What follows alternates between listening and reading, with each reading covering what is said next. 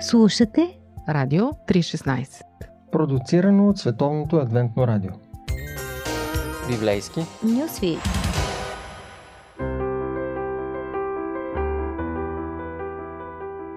Скъпи приятели, днес в Библейски Нюсфит ще си говорим с Йов, а доктор Емил Гаджалов ще ни помага да се доберем до текста какъвто е.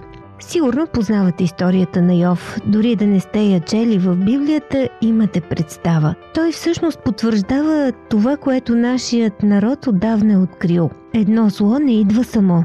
При Йов всичко се струпва в един ден. Грабежи и природни бедствия слагат кръст на бизнеса му, торнадо събаря къщата му и децата му загиват под развалините. И десете. При такъв стрес не е чудно, че Йов се разболява. Покрит с гнойни цири от глава до пети, място не може да си намери. И всичко това изглежда като удар от Бога. Така най-знатният човек на изток, както го нарича книгата, вече е нещастникът на бунището. Защо точно там? Ами доколкото знаем, тогава инфекциозни болници просто няма. Всъщност, може ли да преживееш всичко това без да поудееш? Древните евреи, равините, разглеждат книгата Йов като една притча и иносказание. Нещата да се кажат по друг начин. Как? Еми през историята на един човек, която изглежда почти реалистична. Толкова реалистична, че читателя влиза вътре и става част от герой. В този смисъл може да не е истинска, така ли? Тя може да е истинска. И тя е истинска за всеки човек. Историята е истинска. Mm-hmm. Точно това иска да кажа. Това е твоя живот. Ти служиш на Бога, ти му се покланяш, тещо време се разболяваш. Защо? Нали си верен на Бога? Теглите да го осъвремениш, да го свържиш с личната съдба, нали? Mm-hmm. С твоите преживявания, да видиш къде си ти. Според мен, когато човек има подобни преживявания, дори не в такава екстремална форма, той се чувства като нападнат от Бога и винаги се пита защо. А Йов има една такава извънземна реакция. Господ даде, Господ взе. Благословен да е. Тази реакция е от една страна автоматична, защото неговото духовно естество е заредено именно с този отговор. Бог е всичко в моя живот. Той е източник на доброто, той е източник на злото. Аз съм в него и нищо не става в живота ми без знанието и намесата на Бога.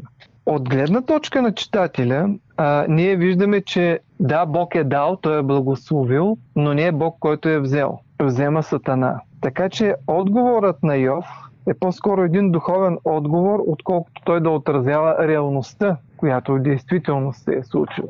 Йов не е извънземен, той е един духовен човек. Той тепърва ще започне да си поставя въпроси, които са много тежки въпроси към самия Бог. Ти много хубаво каза, че това е автоматична първа реакция и тя винаги борави с добрите клишета обикновено. След това, когато всъщност навлезеш в страданието и то е ден след ден, започваш да искаш да проумееш повече от това, защо се случва така. Значи, онова, което терзае Йов, го намираме в 3 глава, 25 стих, защото онова, от което се боях, ми се случи и онова, от което треперех, се стовари върху мен. Не бях на мир, нито на покой, нито в ухолност, но пак смущение ме нападна. Йов казва, защо ми се случва всичко това? Аз не съм бил в някаква изключителна ситуация на благоденствие. На благоденствие имам си своите проблеми, имам си житейските грижи. Имам си бизнес, трябва да го поддържам, деца, за които се грижа. Нямах нужда от това. Той казва, аз нямам нужда от това нещо. Неговия въпрос тук не засяга загубите, които ние изчисляваме и които първо се набиват в очите ни. Той и автора на книгата някак си споменава тези 7000 овце, 3000 камили, 500 двойки волове, магарета. Просто те са изредени по числа. Именно, за да се подсили драматичния момент. Нали?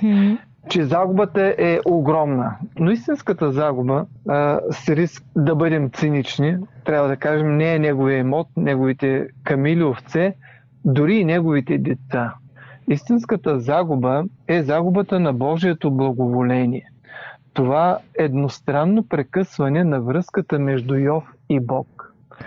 Той за това се е страхувал, да не би да изгуби тази връзка.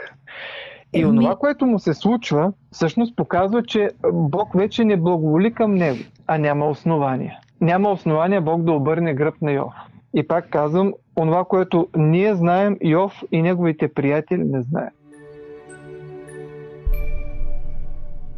Емо, налага се да те прекъсна за малко. Книгата Йов започва с една екстра за читателя. Ние знаем нещо, което героите не знаят. В началото виждаме една небесна сцена и чуваме разговор между Бог и Сатана. Там са и други представители на разумните цивилизации. Бог започва пръв. Пита Сатана, видял ли си слугата ми Йов? Друг като него няма. Сатана не оспорва, че вещественото доказателство на Бога е един праведник, но напада мотивацията му за това. Защо е праведен, казва той, защото ти го благославиш, но спри да го оправиш и той ще те прокълне. И от тук вече виждаме, че зад историята на Йов има нещо повече. Първоначално ни се струва, че Йов е под изпитание. Оказва се, че Бог е на изпит. Сатана в такъв случай получава разрешение да се намеси и в живота на Йов се случват описаните вече страдания и нещастия.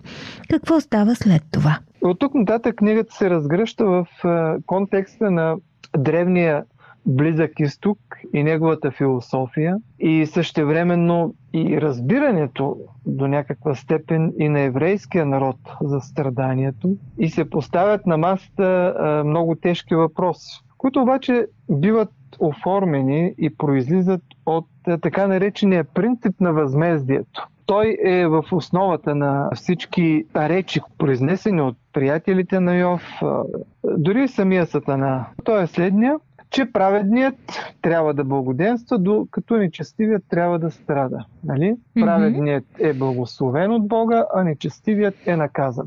Има справедливост. Точно така. Така че в центъра на книгата стои Бог, който е поставен на изпит. Как той се отнася към творенията си и защо страданието се появява в живота на праведните хора. Така че по-лесно е да обясним защо страданието се появява в живота на нечестивите, грешните, отколкото в живота на праведните. По пантофи. Предаване за семейството на Радио 316. Какво следва? Помощ от приятели. Приятелите на Йов идват, за да му окажат подкрепа. И му съчувстват. Стоят с него на бунището, мълчат 7 дни с раздрани дрехи и посипани с пепел коси, като скръб при мъртвец. Всичко ми изглежда човешко, нормално, докато не започват с дългите речи. В крайна сметка отишли са при болен човек, а не на богословски форум. Какво толкова има да философстват за страданието? Та чак и децата на Йов намесват. Ако не ти, сигурно те са съгрешили, за да пострадаш така. Слава Богу, за сега съм здрава и трудно ги издържам, само докато ги чета, но ако бяха наистина при мен, бяха ми приятели, аз бях болна, направо щях да им покажа вратата. Естествено, че никой не е правил такива доклади.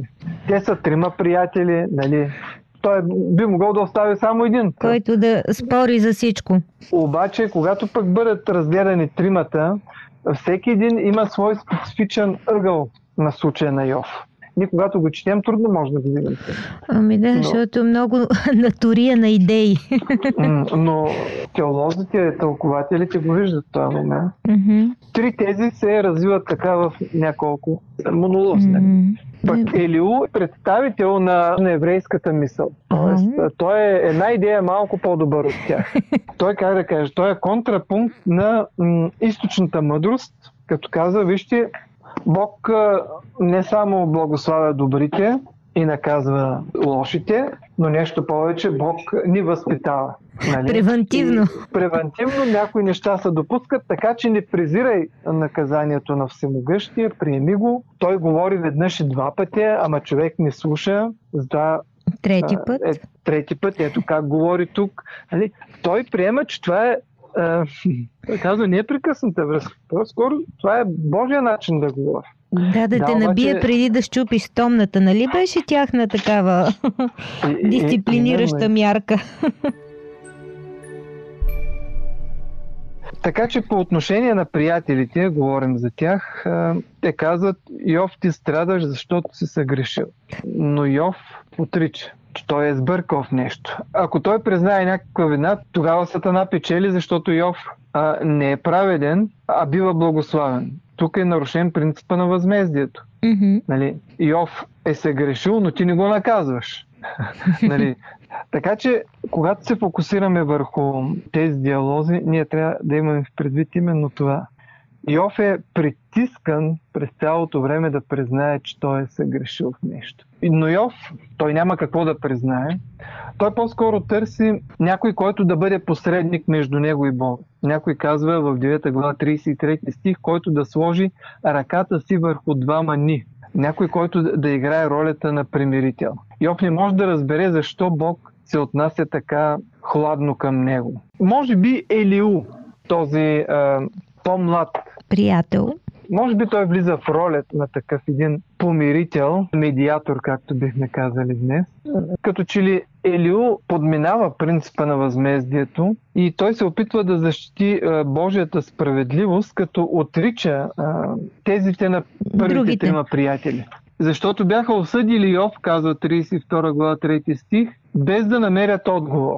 Тук има един преломен момент в книгата. Елиу е разгневен, защото Йов е праведен пред своите си очи и защото Йов оправдава себе си вместо Бога. Е много интересен момент.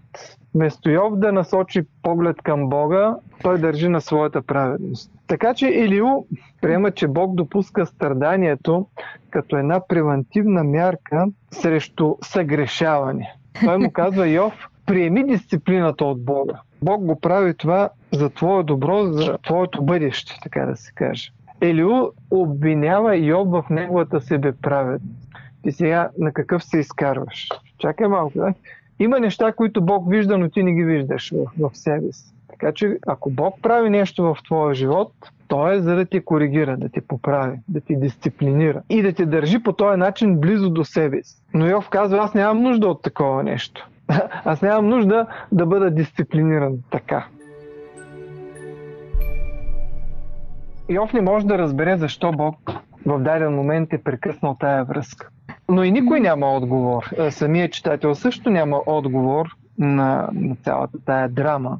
Ако така погледнем към по-широкия контекст на Библията, този въпрос за несправедливостта може да го чуем най-силно на кръст, когато Христос извиква Боже мой, Боже мой, защо си ме оставил? Това е викът и на Йов. Господи, защо си ме оставил? Един праведник в лицето на Исус Христос умира на кръст. Той казва, Господи, защо? И това е въпрос, който и човечеството би трябвало да се задава постоянно. Защо Исус Христос, който не е извършил нищо лошо, по-скоро обратното, вършил толкова добрини, трябва да страда и да понесе една вина, която не е негова. Това е вината на цялото човечество. И Бог мълчи и като че ли не дава отговор. Човекът трябва сам да се отговори. И апостол Павел по-късно дава този отговор, че оня, който не е познавал греха, който не е съгрешил, стана грях заради нас, за да бъдем ние чрез него, казва, праведни пред Бога. Смъртта на Христос и това несправедливо страдание служи за примирението по-скоро между Бога и човека. Личността, която Йов търсеше. Именно.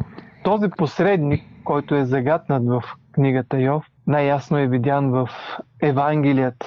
Всъщност Бог е винаги там. Той е верен на своите обещания, на своето отношение към човека.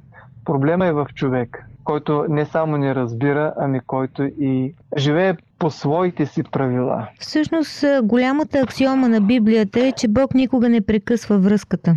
И не само той търси начини да достигне до човека. Един от тия начини е това радиопредаване. Да, би могъл да проговори и чрез някои страдания, които изпитваме. Бог иска да чуем Неговия глас. И книгата Йов е една добра основа за това. Ние да препознаем себе си в лицето на този герой, който страда. Има конкретни причини и ние имаме своите причини да страдаме. Защо? Аз не съм най-грешния, аз не съм най-недостойния, къде толкова сбърках.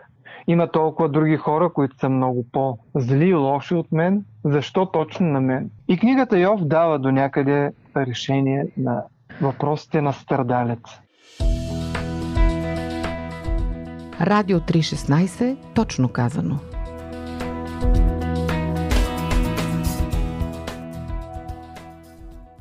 В крайна сметка и Бог се появява и не случайно гласът на Бога се чува в края на книгата. След като Йов предизвиква Бога, след като го търси, иска да излезе на публичен съд с него, да изложи делото си и да се види, че той е един, който е невинен. Тогава би станало явно, че един праведник разисква с него. Един праведник. Нали? Много силен момент. Йов държи на своята праведност. Ако аз съм сбъркал някъде, ако съм направил това, ако съм направил това, тогава нека да ми се случи това и това и това. Това са живи клетви. Една клетва, Йов се заклева и казва, ако съм го направил, нека това да ми стане. Ако Бог не отговори, това означава, че Йов е прав. Бог просто е смълчан от неговата правдивост. Нали? Но Бог отговаря. Да, наистина и Бог взема думата, но доста странно ми звучат неговите аргументи. Той сягаш показва на Йов някакво дискавери за космоса и дивата природа. Виж това, виж онова, виж орела, виж кошутата, магарето. Сякаш Бог не се изказва по темата, се простира надълго и на широко върху някакви странични неща. Йов пита едно, Бог сякаш отговаря нещо съвсем друго. Накрая те са се разбрали, а пък аз, изгубена в превода, помогни. Ами ако можем да обобщим съвсем накратко, Бог не разкрива своята справедливост, а своето величие. Йов, ти не знаеш много неща. Преценката на Йов е ограничена. Той не знае. Той не знае за този спор между Бог и Сатана. Той не знае за решенията, които са взети. Той не знае за това, че Бог допуска Сатана да действа по този начин. Така че Бог е отвъд способността на човека да го схване. Човек не може да обхване Бога, неговите действия и неговите решения. Но те са основани на изключителната му мъдрост. И тази мъдрост се разкрива в сътворения свят. Затова Бог го пита, ти къде беше, когато аз сътворих звездите? Ти къде беше? Те няма. А морето, ти беше ли там, когато аз го правих? Светлината откъде излиза? Ти знаеш ли светлината как се появява? Той е голям въпрос, който учените изследват. Що е светлината? Материя ли е? Вълна ли е? Вълна ли е? Да, и Бог поставя някъде около 90 въпроса на Йов, така както ги четем в... Наистина ли? Около 90 такъв въпроса, конспект, на които той не може да отговори. Затова накрая Йов разбира, че той е бил неправ, когато е предизвикал Бога. Че той е говорил неща, които не е знаел. Че фактически неговите обвинения към Бога са били несправедливи. И в края на книгата Йов казва, слушал бях за теб със слушането на ухото си, но сега окото ми те вижда. Затова се отричам от думите си и се кая в пръст и пепел. Това каене на Йов, той няма грехове, които да признава, а той се кае за неправилното си отношение към Бога.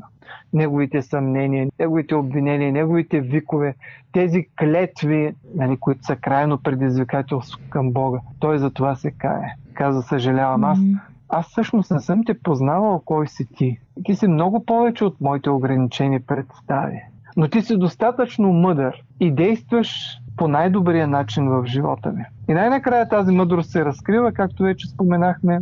Връщат се благословенията върху дома на Йов, деца и животът му е продължен, като на един патриарх от времето на Авраам, примерно. Той е живял 140 години. Видял е внуци, 4 поколения и така нататък. И е бил удовлетворен, казва той, умря стар и удовлетворен от дни. Напълнен, плодовит Животът на Йов е вече завършен. Кръгът е затворен в края на книгата. Да, щастлив финал.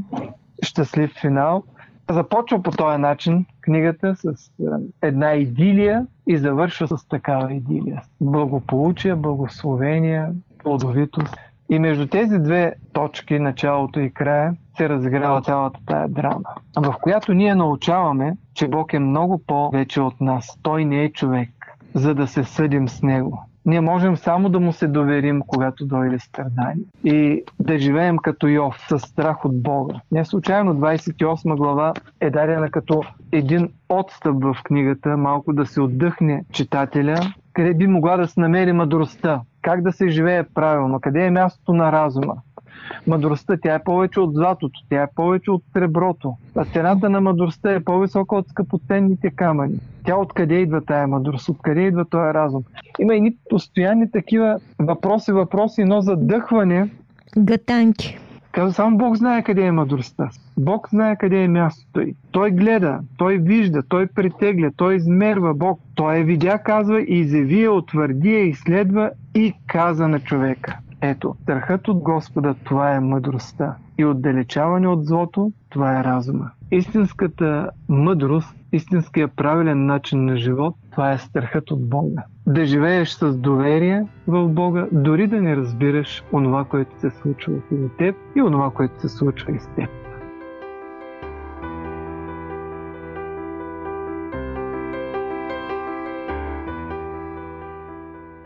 Слушате Радио 316, продуцирано от Световното адвентно радио. По пантофи.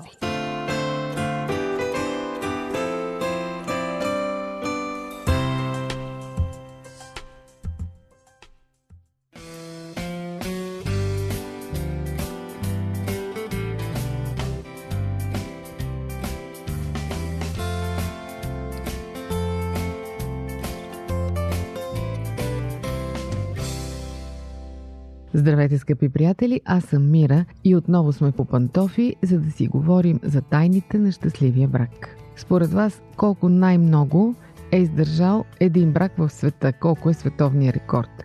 За мен беше много интересно да разбера, че двойката, живяла най-дълго време заедно, е направила това за цели 86 години. Ако искате, вярвайте, ако искате, не дейте. Те се казват Зелмира и Хърбърт Фишер. Оженили са се на 13 май 1924 година. През 2008 година са включени в книгата на рекордите на Гинес. Двамата са чернокожи от Северна Каролина. 2 години след това, през 2010, по повод Деня на влюбените, двамата решават да отговорят на въпроси за живота, любовта и семейството в своя, забележете, Twitter профил. Тоест, те имат свой Twitter профил. Ето какви впечатляващи уроци ни предават. За мен беше много насърчително да чуя какво мислят за любовта двама души, които са живели 86 години заедно. Ето какво ги питат. Какво ви накара да осъзнаете, че можете да прекарате остатъка от живота си заедно? Беше ли ви страх? Техният отговор е: със всеки изминал ден нашата връзка ставаше все по-здрава, все по-стабилна. Ние никога не сме мислили за развод. Как разбрахте, че това е правилният човек? Питат Зелмира. И тя казва: ние израснахме заедно. Преди да се оженим, бяхме най-добри приятели. Знаете какво казват? Приятелството е за цял живот. И нашата любов продължи цял живот. Има ли нещо, което бихте направили по различен начин след повече от 80 години брак? Не, отговаряте, не бихме променили нищо. Нашата любов няма тайни. Просто ние правехме това, което беше нужно. Един за друг и за семейството. Какъв е вашият съвет към хората, които се опитват да запазят вярата си, че правилният човек е някъде там? Зелмира отговаря: моят беше точно затъгала. Правилният човек никога не е твърде далеч, така че имайте вяра. Когато го срещнете, ще разберете. Кой е най-добрият брачен съвет, който някога сте получавали? И те отговарят: да се уважаваме, да се подкрепяме и да общуваме, да бъдем верни, честни и истински, но най-вече да се обичаме с цяло сърце. Вие слушате Радио 316, продуцирано от Световното адвентно радио.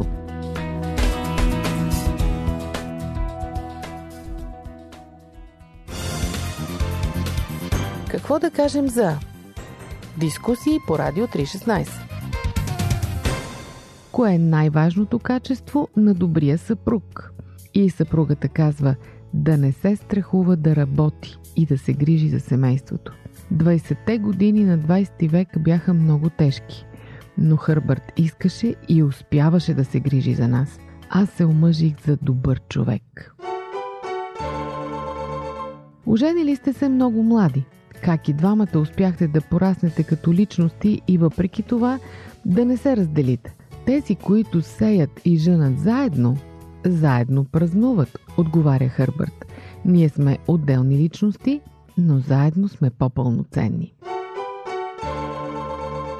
Кое е общото между вас? Кое е най-важно за вас, повече от всичко останало?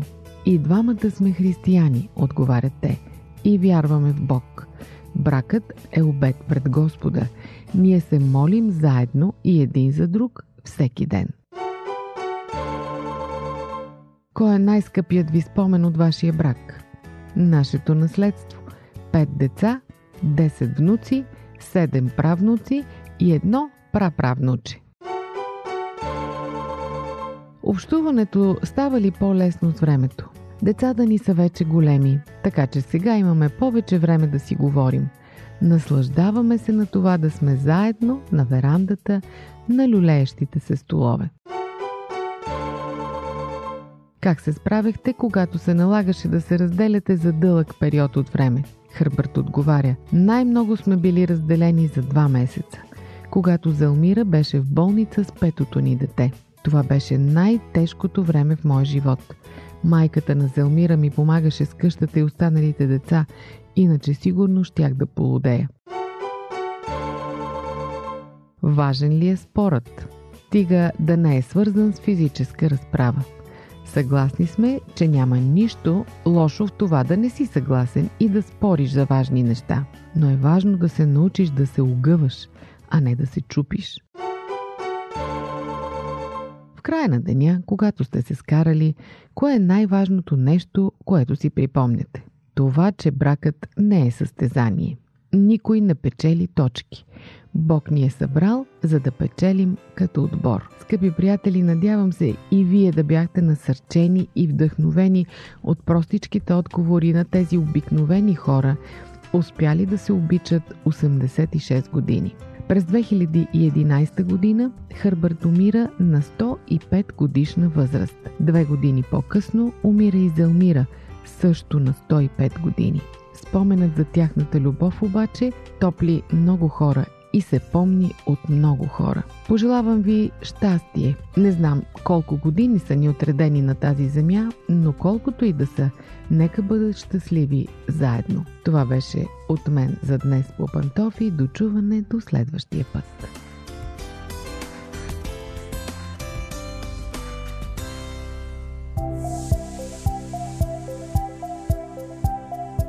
Радио 316, продуцирано от Световното адвентно радио. Сайт 3-16.bg